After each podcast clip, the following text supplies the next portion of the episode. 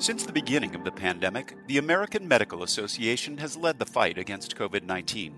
As the nation copes with the effects of the crisis, we continue to offer tireless advocacy and expert resources. I'm Todd Unger, and this is AMA Moving Medicine, a podcast from the American Medical Association. This episode is part of an ongoing series featuring critical insights from the physicians and healthcare professionals on the front lines of the pandemic. Hello, this is the American Medical Association's COVID 19 update. Today we have our weekly look at the numbers, trends, and latest news about COVID 19 with AMA's Chief Health and Science Officer, Dr. Mira Irons in Chicago. I'm Todd Unger, AMA's Chief Experience Officer in Chicago. Uh, Dr. Irons, let's start with the numbers. We hear news about the cases going down, we hear news about variants. Let's talk about the numbers, what's happening across the country. Well, sure, Todd. So we hit another milestone over the weekend, over 27 million um, confirmed cases. The number for today is 27 million 8,760 confirmed cases and 464,539 deaths as of this morning. Um, however, um, as you said, there there actually is some encouraging news. So on Saturday, at least 2,662 new coronavirus deaths, which is less than 3,000, and 105,027 new cases were reported in the US. Both of those numbers are lower um, than we have seen um, in quite a long time for a single day. And if you if you look at it sort of in an aggregate over the past week, there's been an average of 121,677 cases a day, a decrease of 31% from the average two weeks earlier. You might remember we were talking about numbers in the 200,000s. Um, the seven day rolling average of new cases is trending down in almost every part of the country. However, while all of that is encouraging, um, the, that number is still 104% higher than the summer peak on July 25th, when the seven-day average was six, just over 66,000. Wow. Okay, so that that's a huge point. That it, yeah. you know, the perception may be that they're falling, but we are still at a very, very high level. Yep, absolutely. Um, hospitalizations are also falling; they're down 16%. However, however, um, the seven day average of deaths is up about 2%. Um, so, and, and we know that deaths follow case uh, case identification or diagnosis. Um, there's also been some delays in reporting. Um, so, you know, I think that um, it's an encouraging trend, but um, you know, the, there are worrisome variants. Um, there are differences in the part of the country, so so we can't really let our guards down. We have to really, we really have to stay with this. Medicine doesn't stand still, and at the AMA, neither do we. AMA members are physicians like you who are shaping the future of medicine. Become a member today and join the movement. Visit ama-assn.org slash moving medicine.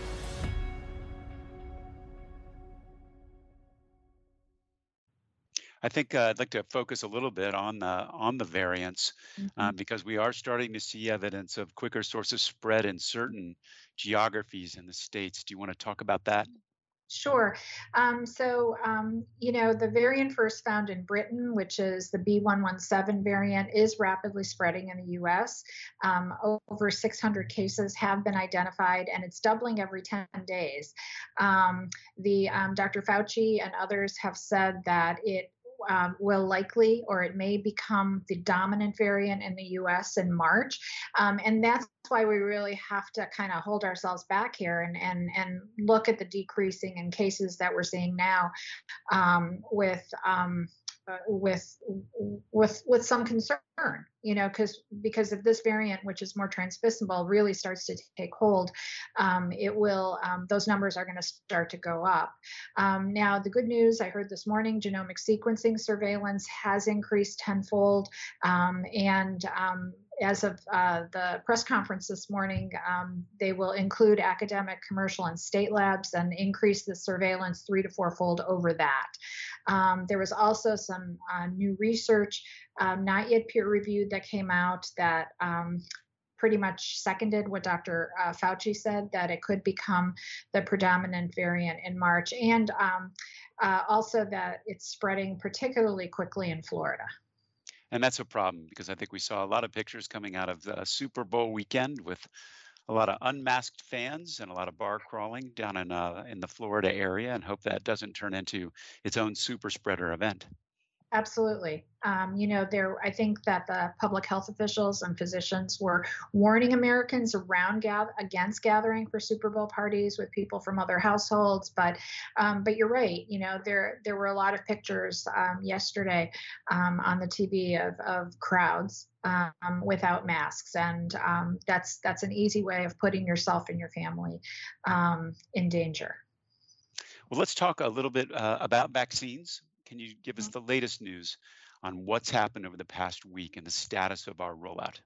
Yeah. So um, the good news, the good milestone finally is that um, more Americans have received at least one dose of a COVID 19 vaccine that have tested positive for the virus, an early but hopeful milestone. It looks as though states um, are getting their, their arms around um, how to ramp up the distribution mechanisms. Um, and, you know, at this time, um, the, the problem is that the supply, the supply is less than the demand. in terms of new vaccines that are coming out on Thursday, Johnson and Johnson um, submitted a request for emergency use authorization from the FDA for its uh, single dose coronavirus vaccine.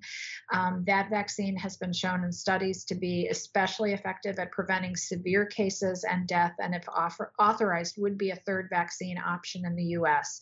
Um, in terms of the regulatory process, the FDA um, has um, announced that their um, external advisory committee, VRBPAC, will review the data um, during a public meeting um, on February 26th.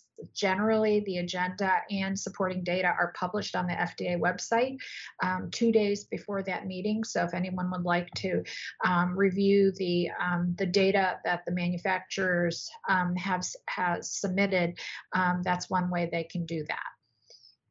Excellent. In terms of the rollout itself, you know, there's been talk about increasing supply and just getting that kind of daily dose mm-hmm. uh, up? What do we see in terms of the rollout? So the, the CDC reported that more than 2.2 million doses were given on Saturday, 1.6 million on Friday. Um, you know, and this brings the latest seven-day average to 1.4 million doses a day, which approaches President Biden's new goal of 1.5 million shots per day. Um, there's still a large gap between the states administering vaccines at the highest and lowest rates.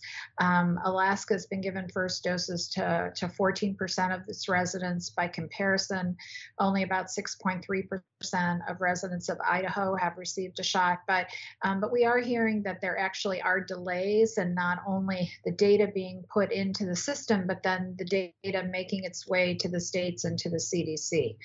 Um, there is some um, new data on the effect of or the efficacy of the vaccines, um, either in the pipeline or those uh, currently available against variants. Um, we learned over the weekend that South Africa halted use of the AstraZeneca vaccine. Um, at, in their country, um, where evidence emerged that the vaccine did not protect clinical trial participants from mild or moderate um, illness caused by the more contagious variant, um, the South African variant. Um, it's not yet clear, these are just news reports, um, if it protects um, against a more severe cases, but they've put that on pause. Um, Pfizer and Moderna have both said that preliminary laboratory studies indicate that their their vaccines, while still protective, are less effective against the South African variant. Although it's important to say um, that they have both uh, both of those manufacturers, Pfizer and Moderna, have said that the the vaccines are effective against uh, the UK variant. Um, Novavax and Johnson & Johnson have also sequenced test samples from their clinical trial participants in South Africa. Um, and both reported lower efficacy than in the US. But once again, until we see the data, um, it's really unclear what that efficacy um, is, um, is, is, what that efficacy is. Although more, more contagious variants are spreading, top U.S. health officials um, sounded notes of optimism on Sunday that both the supply of vaccines and the rate of vaccination will uh, steadily increase. Um, one news item that came out today said that Pfizer um, announced that it expects to nearly cut in half the amount of time it takes to produce um, their vaccine, um, and this is due to efficiencies um, that have been found in the system that they've that they've learned um, while um, scaling up their manufacturing. Um, so that's good news from the on the supply side, um, um, and also in terms of the distribution. I guess this is a, a, you know given the Super Bowl yesterday, the NFL is making all of its 30 state stadiums available as max vac- vaccination sites. So hopefully those two will come together: supply, demand, and also distribution. A third, and we'll begin to see more people vaccinated and hopefully we'll start to see you know some of the states that are lagging behind others uh, to learn from their best practices across the country uh, so that when that supply is fixed uh, we'll be able to, to continue getting shots in you took care of the nation. It's time for the nation to take care of you. The AMA stood by America's physicians and patients during the pandemic, and we're not stopping there. We're fixing prior authorization, leading the charge on Medicare payment reform, supporting telehealth, fighting scope creep, and reducing physician burnout. It's time to rebuild, and the AMA is ready. To learn more about the AMA Recovery Plan for America's Physicians, go to ama-assn.org slash time to rebuild. Well, let's uh, continue to, uh, uh, to the next topic, which is uh, misinformation. Uh, what are we uh, what are we seeing this week uh, that we can clarify for our viewers out there? So it's not really misinformation per se, but I but I think that many people are confused about what and who dictates um, where vaccines go in the U.S., um, who gets them, how how they're prioritized, and and physicians are likely receiving a lot of these questions. Um, to be to be honest, people are confused for good reason. It's really confusing. Federal, you know, state and local health authorities across the U.S. are using dozens of algorithms to help determine where the vaccines are sent. Um, in the end, you know, the federal vaccines are sent from the federal government to the states, and the states um, decide um, how to prioritize that vaccine distribution um, based on um, what is going on in their state and what they feel is best. Although they do, their formulas generally follow guidelines from the CDC about who to prioritize. Um, so the, the, the result is that Americans are experiencing wide disparities in vaccine access. And, um, you know, this is especially um, confusing if people have relatives in different states and, you know, some, some relatives may live in the state with a lower age cutoff than another. Um, just as an example, um, Oregon, for instance, has prioritized teachers over the elderly, an approach that could help schools and businesses open. New Jersey has put smokers ahead educators, um, which could save lives. Um, you know, any of that could change. Um, so I think that um, the best, the best that uh, information that a physician can give a patient is really to check with their state um, in terms of, you know, what group of individuals the state is currently vaccinating um, and um, where they might fit in that prioritization. Yeah, that is hard because in the days of social media, when you see you know a lot of different people getting their shots across yeah. different states I, I, think i read an article over the weekend it creates vaccine envy yeah. and so uh, it is the best thing is to check your state and see where they stand right now well finally are there any key messages from the ama that people uh, should hear this week um, yeah, um, once again, the American Hospital Association, American Medical Association, and the American Nurses Association released a public service announcement urging the American public to get the COVID 19 vaccine when it's their turn.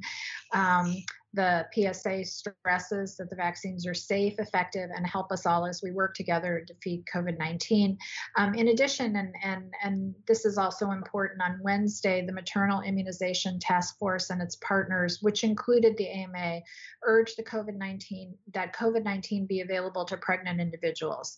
All pregnant individuals who choose to receive the COVID 19 vaccine must be allowed to do so in alignment with their state and local vaccination allocation plan. This includes the estimated 330,000 healthcare, healthcare workers who are pregnant um, and should be allowed to receive the vaccine as part of the first phase of vaccine distribution plans. Um, reports of pregnant individuals being refused vaccination are really concerning. Mm. Absolutely. Well, thank you for clarifying that. And that is it for today's COVID 19 update. Thanks for watching. Dr. Irons, thanks as usual for being here. We'll be back with another update shortly. In the meantime, for resources on COVID 19, visit ama assn.org slash COVID 19. Thanks for joining us. Please take care. This content was originally published as part of AMA's COVID 19 daily video updates. Find the latest at ama-assn.org slash COVID update. I'm Todd Unger, and this is AMA Moving Medicine, a podcast from the American Medical Association. You can also subscribe to other great AMA podcasts on Apple Podcasts, Google Play, Spotify, and Stitcher, or visit ama-assn.org slash podcasts. Thank you for listening.